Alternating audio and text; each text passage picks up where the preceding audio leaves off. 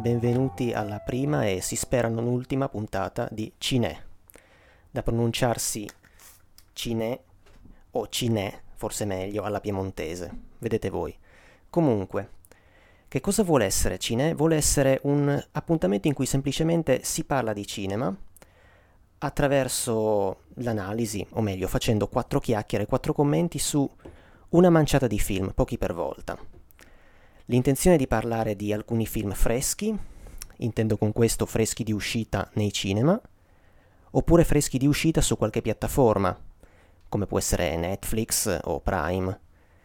Oltre a questo, eh, intendo anche rivolgere lo sguardo un attimino al passato e parlare di un titolo per volta disponibile su una piattaforma come Rai Play, insomma, quindi qualche film nuovo qualche film un po' meno nuovo ma segnalabile per qualche motivo e in più la seconda parte di trasmissione di podcast sarà ancora diversa. Nella seconda parte sarò affiancato da un'altra persona, che sentirete più tardi, che vi parlerà di film forse un po' meno belli, in, in molti casi, però curiosi, comunque titoli su cui ha senso soffermarsi, specialmente se si ha un occhio di riguardo anche per un cinema meno bello di serie B, di serie C, di serie D, eccetera, ma curioso. Va bene, detto questo, possiamo cominciare con il primo film di cui voglio parlare oggi. Ah, piccolo particolare, io non mi sono ancora presentato, sono Alessio e vorrei ancora soltanto dire mh, mm, da dove è nata l'ispirazione per fare questa roba che mi sto accingendo a fare. È nata semplicemente dal, da anni di ascolto di differenti podcast in italiano e in inglese a tema cinema e dalla voglia di fare qualcosa di simile, possibilmente non completamente inutile, si spera, insomma dalla voglia di eh, parlare di film, di parlare un po' di cinema, tutto qua. Comunque, detto ciò, bando alle ciance, si fa per dire, e cominciamo a dire qualcosa sul primo film di cui volevo trattare oggi, che è eh, copia originale. Solo questi, gli altri no. Via, sia buono, me li sono trascinati fin qui. E lei sarebbe? Lì, Israele. Ah, ci sono le copie del suo ultimo libro laggiù.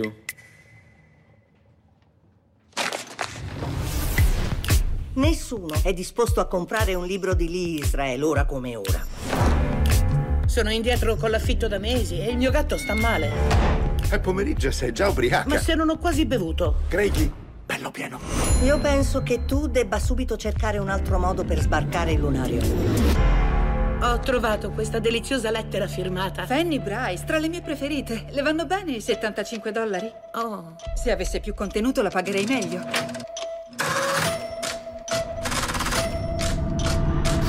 Sì, decisamente questa vale di più. Il post scriptum la rende inestimabile. Quasi per caso mi sono praticamente ritrovata nei panni di una criminale. E di quale crimine potresti mai essere accusata, a parte quello di oltraggio alla moda? Sto abbellendo scambi epistolari di scrittori famosi. Adoro il suo stile, è così caustico. Oh, oh, oh, veramente notevole. Mi dica il prezzo. Ora che si fa? Giochiamo? Spendiamo? Beviamo? Signorina Israel, avrei delle domande sull'ultima lettera che ho acquistato. Oh oh. Mi scusi, ma qual è il problema? Ti spacci per qualcun altro. Le lettere di Israel non valgono. Ci sono dei falsi in circolazione. E lei ci crede? Pare che sia così. Bene. Tu mi stai derubando. Ma che dici? Fuori da casa mia! Aspettiamoci qualche annetto di galera. Cosa? Non mi pento di nessuna delle mie azioni. Per molti versi è stato il periodo più bello della mia vita. Titolo originale Can You Ever Forgive Me? Punto interrogativo. Film uscito in Italia il 21 febbraio, ma che da noi si era già visto eh, qualche mese fa all'ultimo Torino Film Festival fuori concorso. La protagonista del film è eh, una protagonista di peso, è Melissa McCarthy, attrice eh, commediante, possiamo dire, visti i suoi ruoli consueti. In America è una numero uno, una di quelle attrici eh, che probabilmente sono più note in patria che da noi, nonostante ehm, diversi, parecchi suoi film siano usciti regolarmente anche qua. Eh, uno degli ultimi è stato il blockbuster al femminile del 2016. è poi comparsa anche in uh, Pupazzi senza gloria. C'è anche un suo recentissimo film che è Life of the Party, che è transitato da noi senza ottenere particolare riscontro. Insomma, da noi non sono convinto che sia un'attrice così nota e apprezzata e che questo film possa ottenere grazie a lei una particolare attenzione del nostro pubblico. In patria non è così e comunque sia questo è un film per lei in ogni caso fortunato perché eh, è candidata all'Oscar. Tra l'altro qui è candidato all'Oscar anche l'attore non protagonista Richard D. Grant e c'è anche una candidatura per la sceneggiatura non originale. Quindi insomma un film che parte già con credenziali buone per la notte degli Oscar, ecco. Sempre fermandoci su Melissa, direi che questo è un ruolo un po' diverso dal suo solito, forse non a caso stavolta è arrivata una candidatura all'Oscar, perché è un ruolo relativamente serio, in quella che è una commedia, sì, ma fino a un certo punto, è una commedia con molta amarezza. Andando un po' con ordine, la regista è una donna, stiamo parlando di Marielle Heller. Eh, la protagonista è un personaggio realmente esistito, e stiamo parlando di, della scrittrice biografa Lee Israel, è realmente esistito anche il coprotagonista, Jack Hawk, interpretato da Grant. Il film è, come si dice, tratto da una storia vera, anzi, più precisamente da un vero libro autobiografico della vera Lee Israel, che con, insieme con la complicità a un certo punto del suo amico Hawk, che cosa fece? Alle prese con grossi problemi economici, con il successo ormai alle spalle di alcuni libri che le avevano dato notorietà, ma ora non le, non le giovano più, lei vive in condizioni abbastanza penose, ad un certo punto, mentre si accinge, mentre si dispera su una nuova creazione letteraria, eh, in un momento in cui nemmeno la sua agente sembra più volerla cagare, come si suol dire, anche perché lei è una persona che si pone molto male nei confronti degli altri, cosa le viene in mente? Di eh, inventarsi falsaria, falsaria di lettere, di lettere scritte da VIP, diciamo, da eh, attori, attrici, commediografi, scrittori. Il paradosso è che in questo modo eh, lei torna a scrivere, torna a creare, anche se lo fa appunto in un modo eh, clandestino, non firmando ovviamente quello che, quello che scrive e adattando il suo stile alla brillantezza altrui, insomma. Tra l'altro, particolare del personaggio non secondario, lei è lesbica e il suo amico e compare è omosessuale. Eh, l'omosessualità di lui comunque è più rilevata e più marcata perché il personaggio è ed è interpretato in modo diverso. Eh, il personaggio di Jack Hawk è un, un simpatico eccentrico che a differenza di lei ha una vita sessuale ancora attiva lei invece è sola, è consapevole di essere una poco attraente zitella che vive con i gatti, che vive con un gatto e che preferisce i gatti alle persone. Ad un certo punto la vediamo incontrarsi anche con una sua ex, ma l'incontro è triste, non va assolutamente nel modo sperato, non, non recupera nulla in tal senso e questa sua omosessualità la porta anche a, a soffrire, nel senso che tra le persone che lei inganna, cioè tra i librai e le libraie a cui lei si rivolge per vendere i suoi ottimi falsi, c'è questa ragazza di cui lei evidentemente si invaghisce e questa ragazza le offre la sua amicizia, ma lei a un certo punto si tira indietro anche perché capisce che eh, non c'è trippa per gatti, insomma, e che la sta prede- perde- prendendo in giro, scusate. Uh, d'altronde, appunto, stiamo parlando di una persona di Israel è mm, interpretata dalla, dalla McCarthy come una persona sciatta, un po' volgare, abbastanza ineducata, che appunto allontana gli altri a cominciare da, eh, dalla sua agente. C'è più di una scena in cui vediamo appunto questa sua agente che prova a farla ragionare su, su come lei si pone agli altri, sulla sensatezza dei suoi nuovi progetti letterari, ma insomma lei la Israel reagisce male e l'altra la scarica. Ed è anche questo che la porta poi alla strada del, dell'attività illegale, insomma. Ecco, dal punto di vista, diciamo così, del Me Too, c'è un... Uh, non è un film pesante quanto a messaggi in tal senso, c'è più che altro un passaggio abbastanza divertente in cui proprio di fronte al, alla gente, nella, in questa sequenza, in questo dialogo pepato che si svolge nel suo ufficio, la Israel se la prende a morte con Tom Clancy, con questo autore di sfor- sfornatore, insomma, di bestseller, questo comodo maschio bianco che vive una vita da privilegiato iperpagato per i suoi libri di propaganda, così si esprime lei, mentre lei stessa, la Israel, invece fatica, come si suol dire, a sbarcare il lunario e a proporre dei progetti che vengano accettati, insomma, e a, a, a cavare qualcosa dalla sua attività letteraria. Che altro dire? Sì, appunto, il film va avanti seguendo un po' um, due linee, in modo abbastanza fluido, intendiamoci. Il rapporto tra i due tra la protagonista e il quasi coprotagonista. Eh, loro due si incontrano per la prima volta in un bar dove già emerge la personalità, possiamo dire, abbastanza travolgente di questo personaggio di Jack Hawk e mh, mm, alterna questo aspetto con l'attività in solitaria di lei e i movimenti di lei quando si muove per andare a, a sbolognare insomma i suoi manufatti. Eh, ad un certo punto anche lui, che viene messo al corrente da parte di lei di questa attività illegale, vi parteciperà.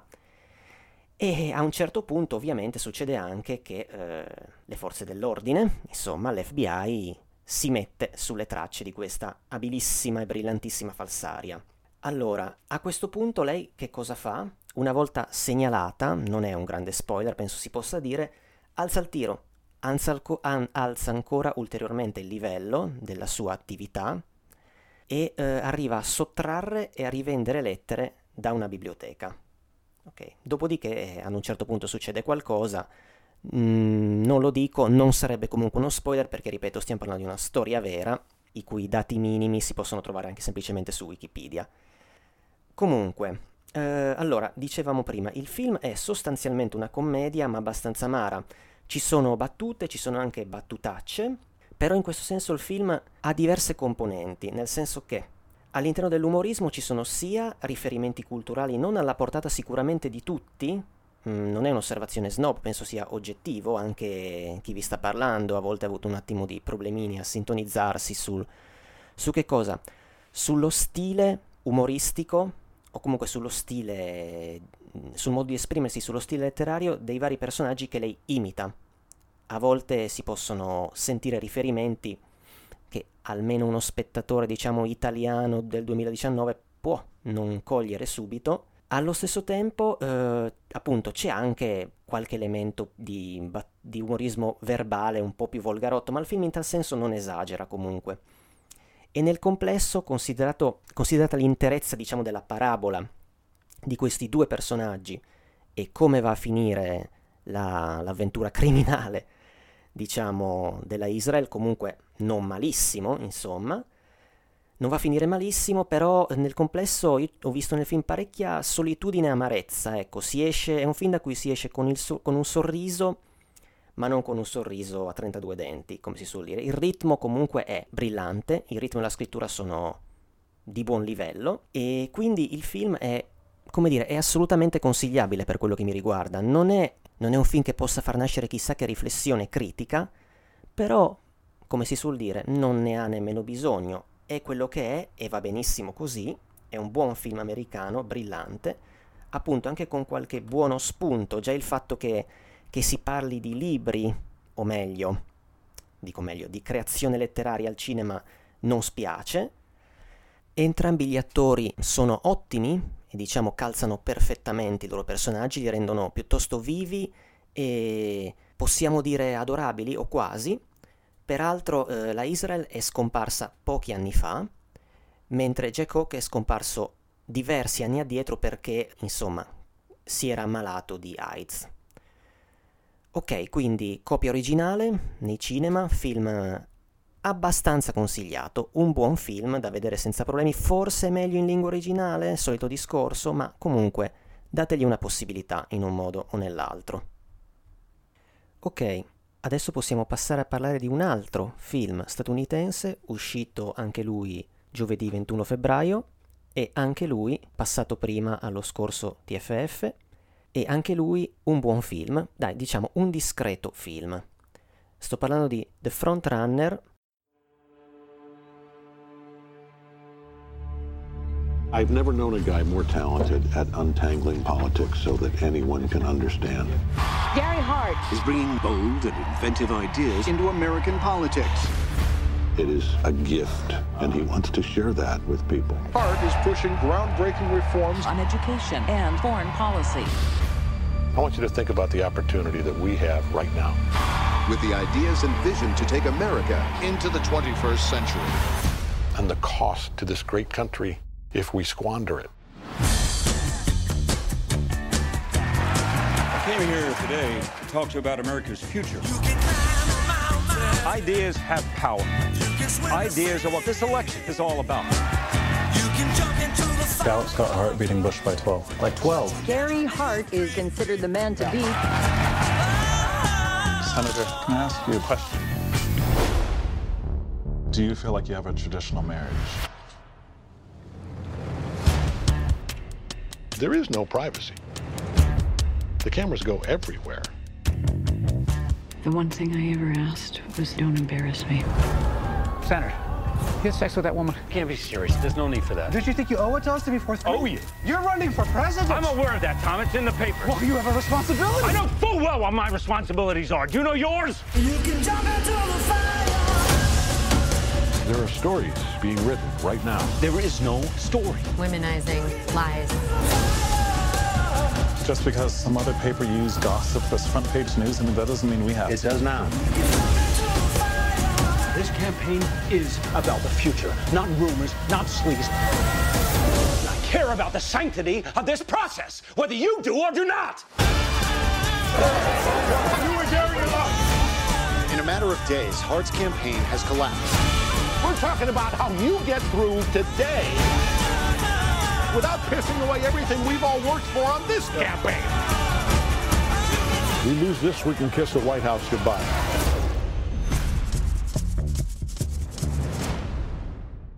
Da noi è The Frontrunner, il vizio del potere, con un ameno sottotitolo esplicativo come piace fare qui in Italia. È un film diretto da Jason Reitman e interpretato come protagonista da Hugh Jackman. Anche qui, altro punto in comune, si tratta di una storia vera, ma una storia che riguarda la politica americana, la storia della politica americana.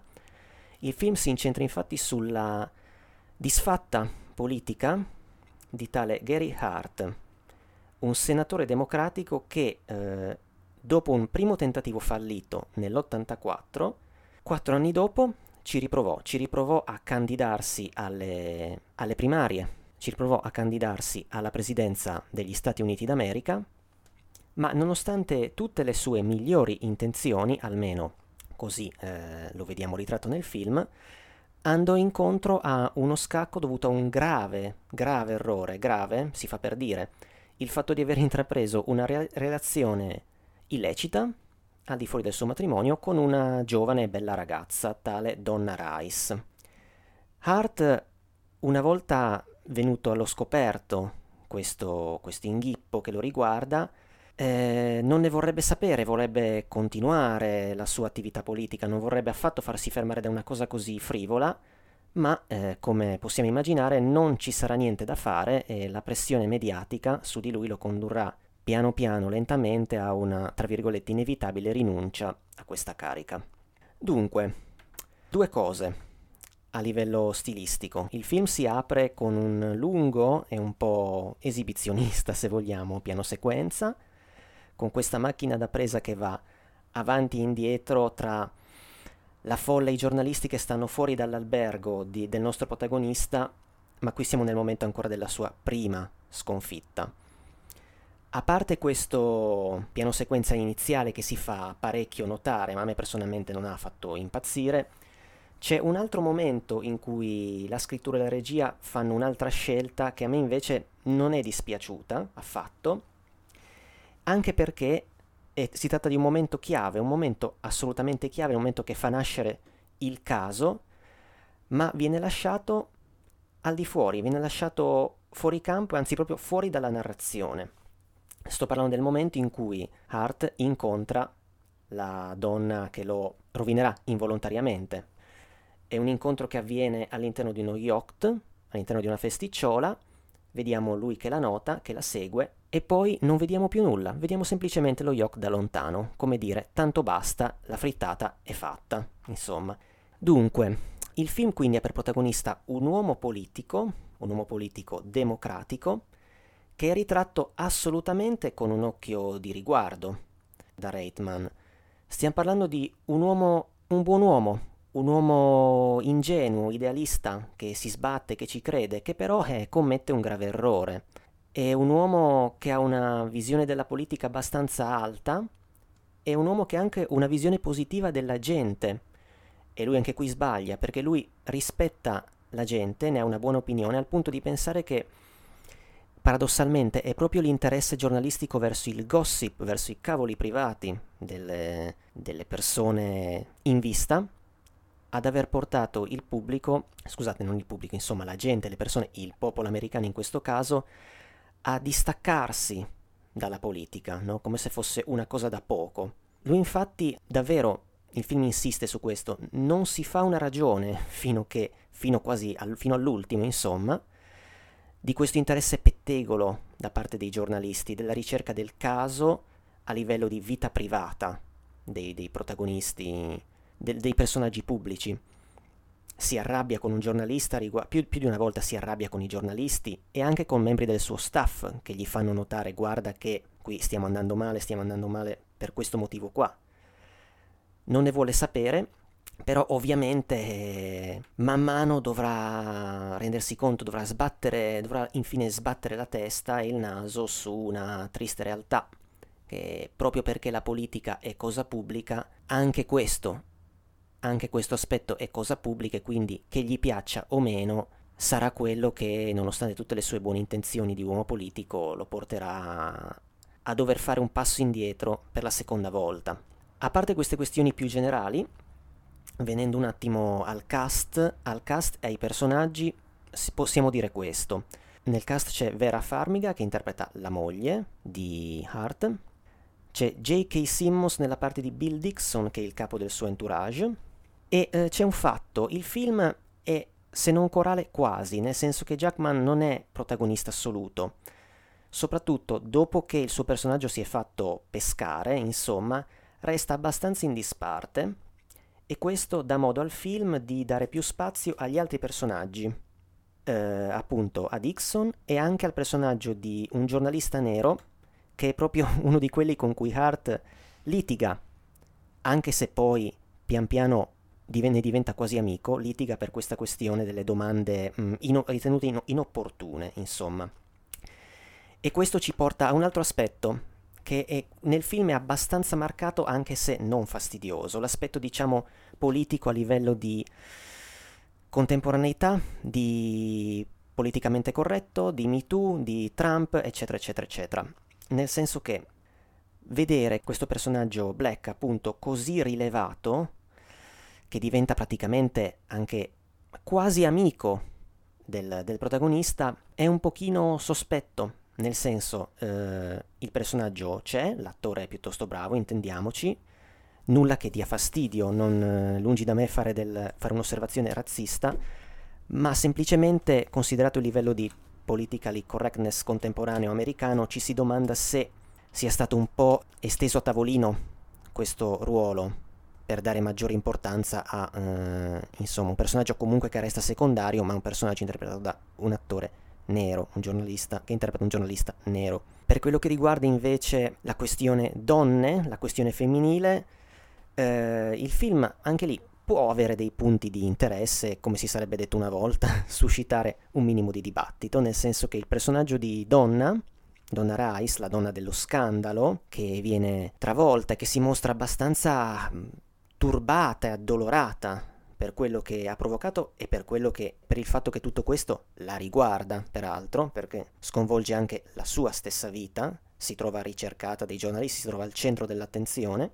Ad un certo punto viene, diciamo così, chiamata a colloquio dallo, dallo staff del politico che cerca ancora di capire cosa diavolo fare e ad un certo punto rivolge al personaggio interpretato da Simmons una battuta secondo me molto buona parlandole di sé, parlandole di cosa fa e di cosa ha fatto nella vita, a un certo punto dice una cosa, vado a memoria, del tipo ho fatto di tutto per evitare di essere guardata come lei mi sta guardando adesso.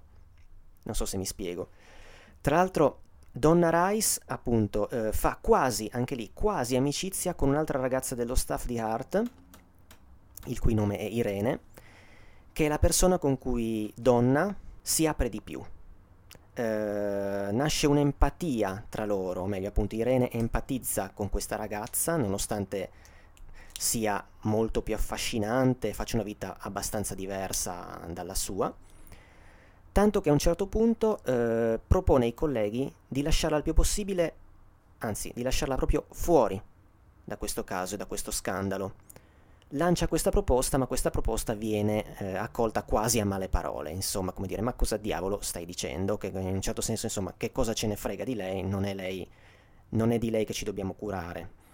E poi per quello che riguarda appunto, se vogliamo, la contemporaneità e l'esistenza di Trump come presidente attuale, c'è un momento, ecco, di messaggio, se vogliamo, un po' più esplicito che, guarda caso, è anche qua messo in bocca a una donna. A un certo punto in redazione Martin, il personaggio del, um, del giornalista nero, chiede a una collega come mai si mostra ogni volta così piccata e acida quando si parla di Hart, che a lui non sembra affatto una cattiva persona.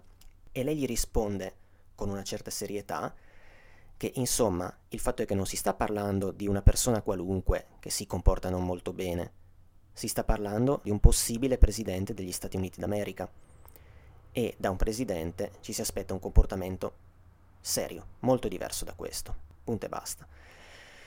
Comunque, eh, esaurito il discorso messaggio, messaggi abbastanza espliciti e possibili spunti per dibattito che il film lancia, c'è anche da dire questo, che un film che si è visto l'anno scorso senza dubbio superiore a questo, come The Post di Steven Spielberg, in tal senso, paradossalmente, quando voleva dire esplicitamente qualcosa, faceva di peggio, perché lo diceva in modo molto più marcato e facendo qui e là cascare forse un pochino le braccia, se mi è consentito dirlo, nonostante fosse un, un ottimo film complessivamente.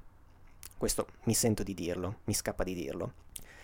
Comunque, eh, The Frontrunner è un film che, appunto, anche se in modo abbastanza esplicito, si fa delle domande, pone delle domande che sarà banale dirlo, ma ci riguardano, eh, non è una questione strettamente contemporanea, però lo è anche. Il film in realtà, che è ambientato a fine anni 80, si, si chiude chiedendosi che cosa diventerà la politica.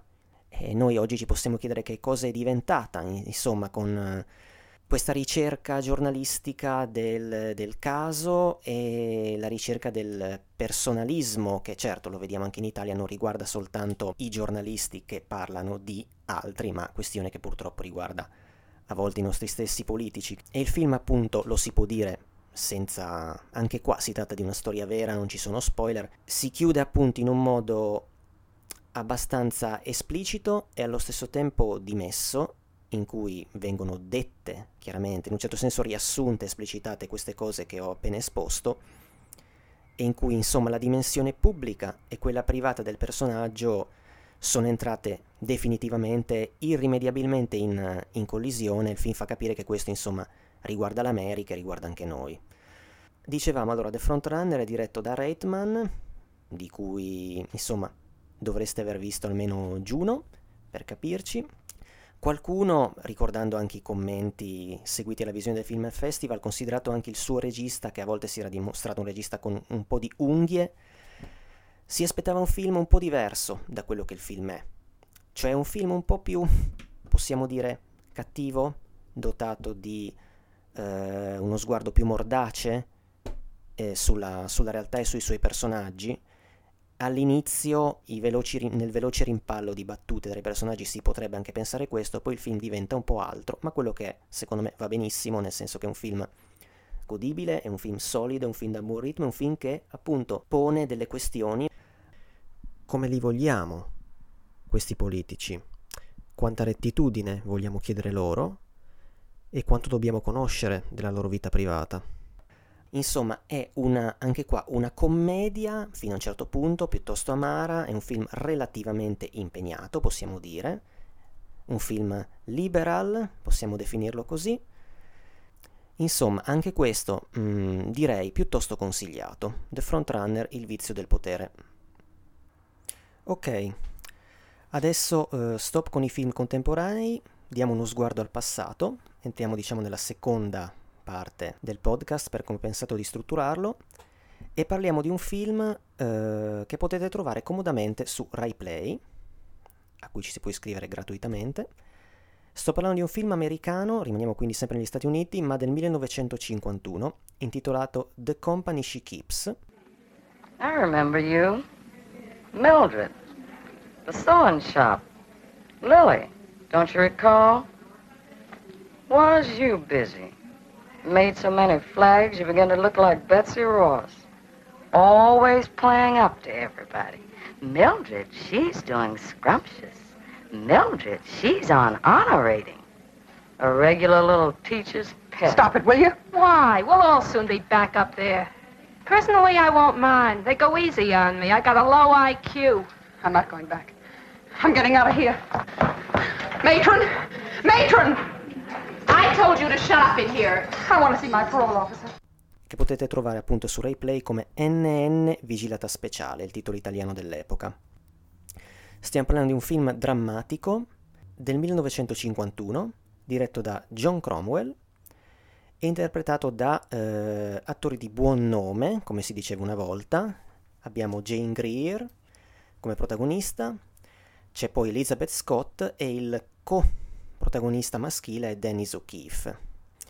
Dunque, il regista John Cromwell, um, non stiamo parlando di uno di quei registi americani proprio considerati degli autoroni, è un regista che comunque, in breve, ha iniziato la sua carriera a cavallo tra mute sonoro a fine anni 20, ha firmato alcuni titoli abbastanza noti ancora oggi tra gli anni 30 e 50, per esempio Schiavo d'amore, mm, Il prigioniero di Zenda, quello del 37, Non può impedirmi d'amare, ha diretto Solo chi cade può risorgere, che è un film con Bogart, ha diretto La Gang, che è un noir che anche, anche lui passa spesso sulla RAI di notte.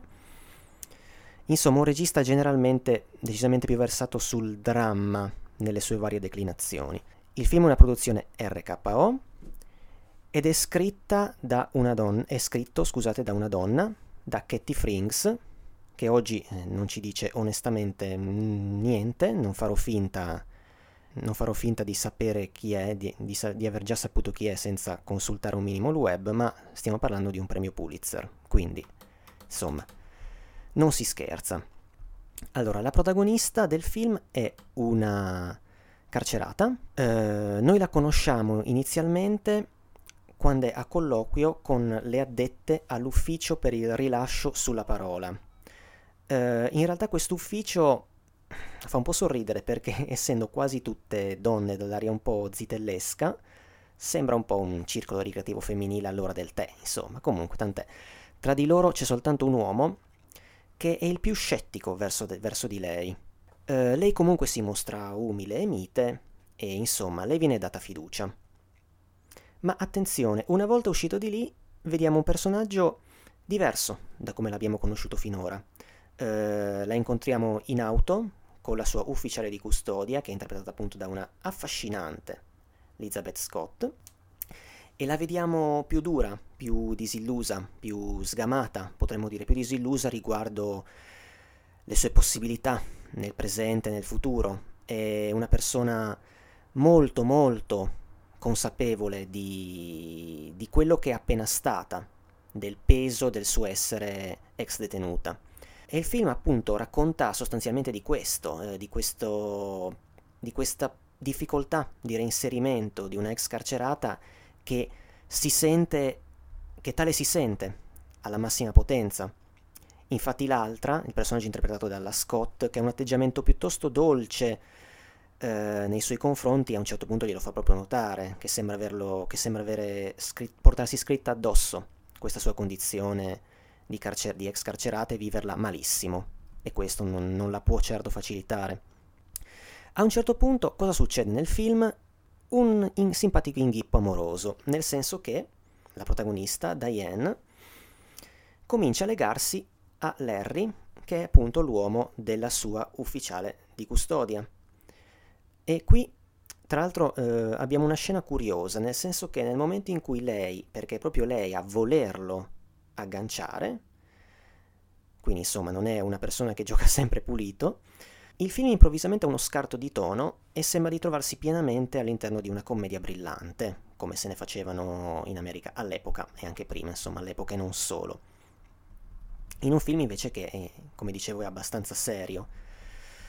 Ehm, c'è anche un'altra scena del film che si fa notare, secondo me lo eleva un po', ci arriverò fra un attimo. Comunque, eh, per l'appunto, il personaggio della protagonista è piuttosto interessante perché appunto è un pochino doppia anche per la po- sofferenza che si porta dentro e che, che, è molto chiara. Anche per il fatto che appunto la vediamo fare delle cose non sempre condivisibili, non sempre pulite, insomma, punta l'uomo di un'altra, eh, però a un certo punto eh, recupera ai nostri occhi certa, un certo valore, una certa umanità, perché la vediamo crollare sotto il peso di, di, di, quel che si sente di essere in un certo senso. E a un certo punto eh, è chiaro che per lei c'è un vero sentimento per quest'uomo, insomma non, sta, non è che stia proprio giocando. A questo punto si potrebbe pensare si trasformerà in un grande scontro fra queste due donne, ma in realtà proprio per il carattere, anche per il carattere del personaggio interpretato dalla, dalla Scott, non, non, va proprio, non va proprio così sembra, può sembrare a un certo punto, ma non è quello che succede. Anzi, cosa succede nell'ultima parte del film, appunto?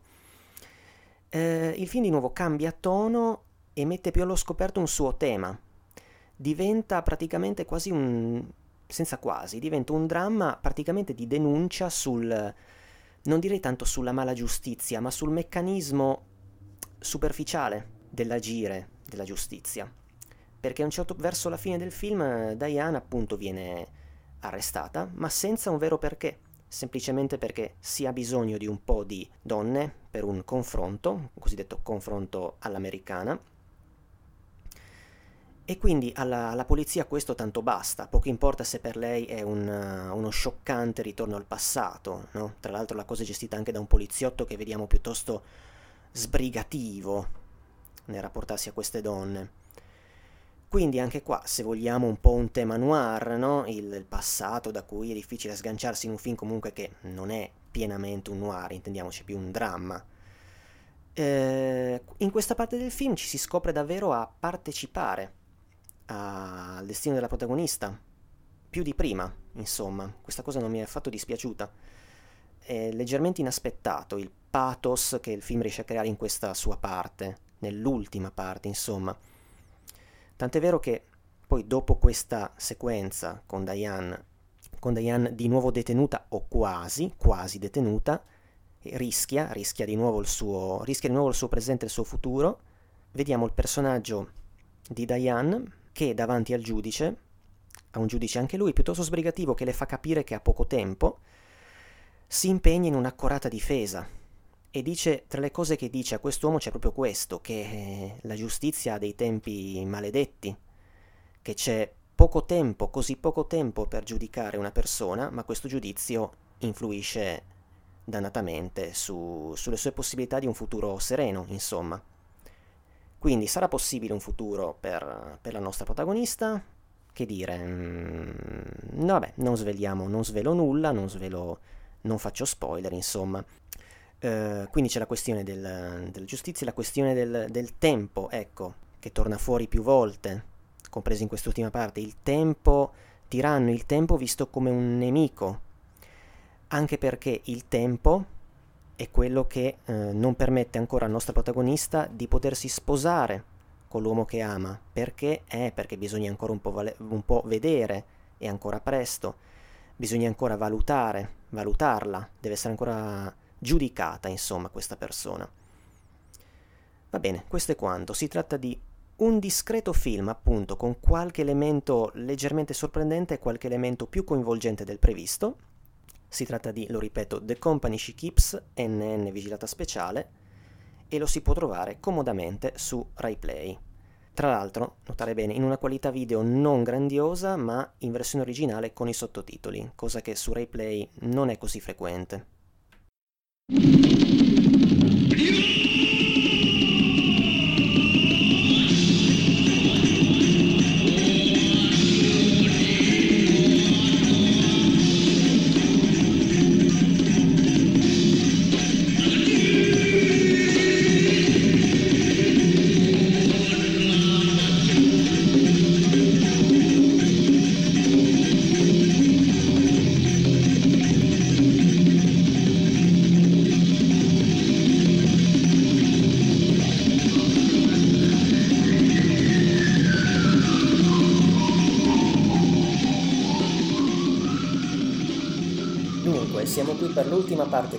podcast in cui sarò affiancato da un'altra persona che è qui bella pronta, bella carica.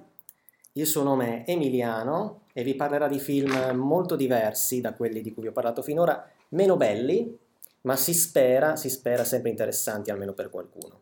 Prego. Sì, esatto, hai centrato in pieno l'obiettivo, oserei dire, perché non parleremo tanto di film belli quanto di film bizzarri, oscuri, quasi sempre, anzi assolutamente sempre di genere, ma oserei dire degeneri, quindi film soprattutto di horror e fantascienza, decisamente non mainstream, underground o addirittura di importazione, film etnici. Oserei, oserei dire. Questo aggettivo non me l'aspettavo proprio. Eh, ma è quello che è, perché ad esempio i film di cui andiamo a parlare stasera sono, vengono addirittura dall'Indonesia, da Bali in realtà. Eh, il film che, di cui volevo parlarvi si intitola Lady Terminator. Sometimes the past should be left to memory, to gather dust within the covers of recorded time.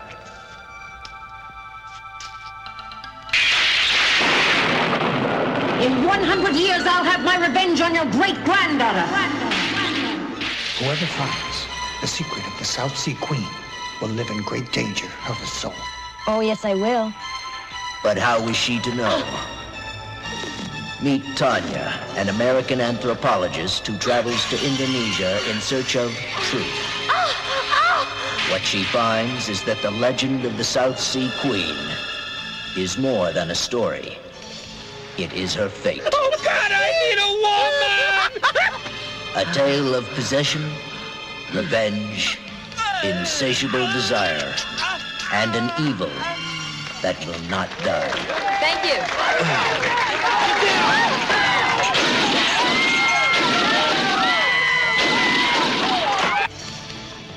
Erica.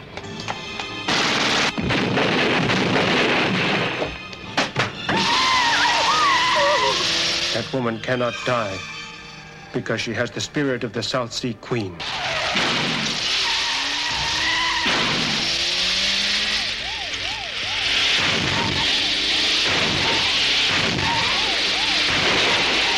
So I knew the South Sea Queen has reincarnated.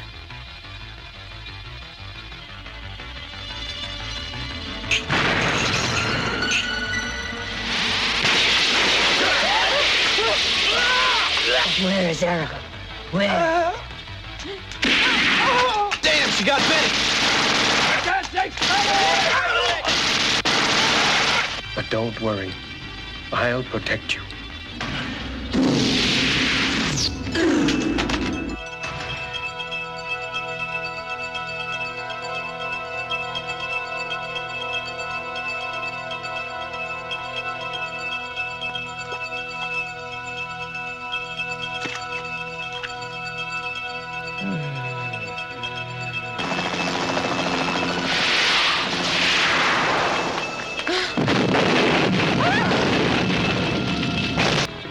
Let's, Let's kick kick ass!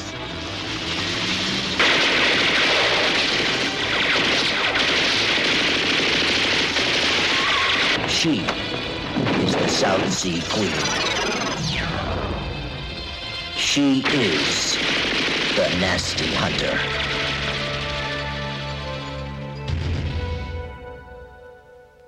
ed è un film uscito nel 1988 su per giù e che è arrivato anche in Italia eh, solo in videocassetta grazie a un'etichetta ormai defunta chiamata Number One Video ed è una sorta di... si tratta di un film piuttosto curioso perché è un remake in chiave balinese di Terminator di James Cameron.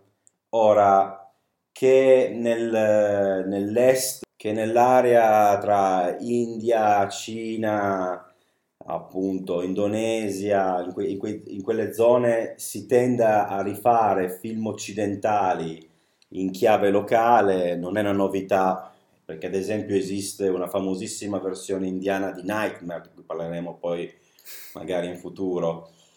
Lady Terminator però ha una caratteristica molto interessante, cioè che è più prossimo a dei prodotti di imitazione italiani, come i film di Bruno Mattei, eh, tipo Robo War o Shocking Dark, in Italia conosciuto come Terminator 2 perché realizzato prima dell'uscita del sequel ufficiale. Perciò Lady Terminator non è un film che eh, cerca di introdurre elementi tipici delle filmografie locali, mettendoci ad esempio forzatamente magari dei numeri di canto e ballo, ma è in realtà è un film che segue in maniera molto precisa la scaletta del film originale, alterando la trama solo nei punti in cui è necessario alterarla per ovvi motivi. Eh, il film è diretto da tal, beh, è difficilissimo pronunciare il nome, quindi dico solo il cognome, spero che sia il cognome, si chiama Jalil, eh, che all'inizio degli anni Ottanta aveva girato un film dell'orrore molto famoso in certi ambiti, ovvero eh, il famigerato Mystics in Bali, che nei circuiti degli appassionati di cinema weird è considerato una delle pietre milia- miliari eh, del genere o, o, o della categoria. Qualcuno lo considera addirittura, abbiamo notato prima su YouTube, uno dei suoi film della vita, uno dei suoi film preferiti, Eh, quindi vabbè, insomma il mondo è vario. Il ecco. mondo è bello perché è vario, c'è gente che ritiene Mystics in Bali uno dei film della vita, come si possa, non lo so, chissà che brutta vita che ha sta gente. perché al di là di qualsiasi snobismo intellettuale di cui io mi ritengo decisamente scevro, eh, Mystics in Bali non è che sia proprio questo capolavoro, è un film bizzarro sotto molti punti di vista, incluso quello produttivo. Basti pensare che la protagonista era una turista tedesca trovata all'aeroporto e ingaggiata sul momento. Il film poi è completamente ridoppiato in inglese. Se qualcuno ha mai visto questi film localizzati, questi film provenienti appunto dal- dall'est asiatico e localizzati in inglese, ce ne sono tanti, anche film d'azione di kung fu, spesso e volentieri venivano eh, come dire, doppiati in inglese da eh, delle società con base a Hong Kong dove prendevano attori di dubbie capacità con voci abbastanza monocorde per rendere il film comprensibile anche al pubblico internazionale. Mystics in Bali eh, tratta appunto di una giovane antropologa americana che si reca eh, a Bali per l'appunto per studiare il folklore locale e nel farlo si imbatte quella che viene chiamata nel film la regina dei eh, Liak, adesso la pronuncia è quella anglosassone, ma il Liak dovrebbe essere una sorta di vampiro nella cultura indonesiana. Ed è anche questo che rende il film interessante, il fatto che attinga al folklore locale e che quindi ciò che viene mostrato non è totalmente pura invenzione cinematografica, ma affonda eh, le sue radici in eh, leggende molto più antiche, esatta- non, non diversamente dai racconti che trattano appunto di vampiri o lupi mannari, l'unica differenza è che stiamo parlando di leggende che eh, arrivano dall'altra parte del mondo.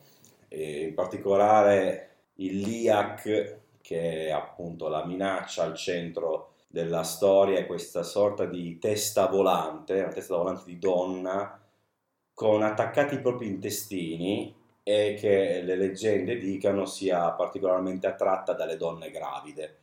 Infatti una delle scene clou del film è quello dove la protagonista, che ormai è sotto l'influsso di questa megera, di questa strega, che tra l'altro è un personaggio altamente sopra le righe, sotto l'influsso malefico della megera, la testa protagonista si stacca e vo- svolazza, anche con un brutto effetto ottico, in cerca di vittime e praticamente finisce nella stanza di una giovane donna incinta che eh, eh, guardandosi in mezzo alle gambe vede praticamente la, il viso della, della, ragazza che pare praticarle una sorta di cunnilingus, una scena che al contempo può essere considerata inquietante e trash, il film in questione è stato per anni oggetto di culto anche perché era molto raro, soprattutto in uh, Occidente. Era più che altro disponibile in VHS fino a che nei primi anni 2000 un'etichetta chiamata Mondo Macabro ne ha realizzato una prima edizione DVD a cui poi ha fatto seguito un'altra riedizione, questa volta in alta definizione, o così si dice perché io questa edizione non, non la possiedo. Ma tornando a bomba, praticamente sette anni dopo Mystics in Bali, il prode Jalil, che è un regista relativamente prolifico in Indonesia e che a, quello, a, quanto so è ancora vivo nonostante le 86 primavere, anche se credo che si sia ritirato. Il bel cinema fa durare a lungo. Eh beh, guarda Lenny Riefenstahl. Eh, il nostro Jalil, eh, circa sette anni dopo, realizza questo Lady Terminator. Lady Terminator è interessante anche non solo perché è una riproposizione in chiave indonesiana, balinese del film di James Cameron, ma anche perché è una sorta di controcanto al film precedente. Infatti, laddove Mystics in Bali eh, puntava sulla natura esotica del proprio paese di origine, quantomeno agli occhi occidentali, infatti è un film che già solo nei titoli di testa fa a, a, abusa di immagini come varie maschere della morte eh, o rappresentanti altri spiriti della tradizione animista del paese. Lady Terminator invece presenta una Bali assolutamente moderna, fatta di eh, grattacieli, centri commerciali e via discorrendo, proprio perché deve cercare di assomigliare il più possibile alla Los Angeles degli anni Ottanta. La trama di Terminator, come ho detto, è molto simile a quella del prototipo, salvo per alcuni punti, come ad esempio la premessa iniziale, perché invece di eh, avere come antagonista un cyborg proveniente dal futuro, c'è una un demone, anzi un, un demone donna, una demonessa potremmo dire, proveniente dal passato, che praticamente dà la caccia alla discendente di un, dell'uomo che la sconfisse secoli addietro eh, que- durante questo rito di natura anche sessuale. Praticamente anche qui c'è un'antropologa quantomeno all'inizio della vicenda, un'altra antropologa, che, anzi un'archeologa in questo caso, che tuffandosi in acqua per, per praticamente visitare le rovine sommerse dal mare del tempio dove questa specie di de- sacerdotessa demoniaca eh, imperava secoli addietro, viene posseduta dallo spirito della, eh, del demone stesso e da lì in poi comincia a dare la caccia a questa donna, questa ragazza in realtà, che ovviamente è una aspirante cantante pop. L'unica persona che si frappone tra le due è questo detective, tra l'altro di New York, che non si capisce bene cosa cavolo ci stia a Bali, che appunto in- in- inizia a indagare su questa serie di omicidi, soprattutto sulla scia di sangue in realtà che questa eh, micidiale Lady Terminator si lascia appresso, anche perché poi per quanto micidiale non è un sicario particolarmente affidabile perché spesso e volentieri come dire, colpi- colpisce sempre le persone sbagliate, ecco, spara un po' alla cieca, spara, un po', spara sempre un po' nel mucchio cercando di colpire l'antagonista eh, senza mai riuscirci, tra l'altro.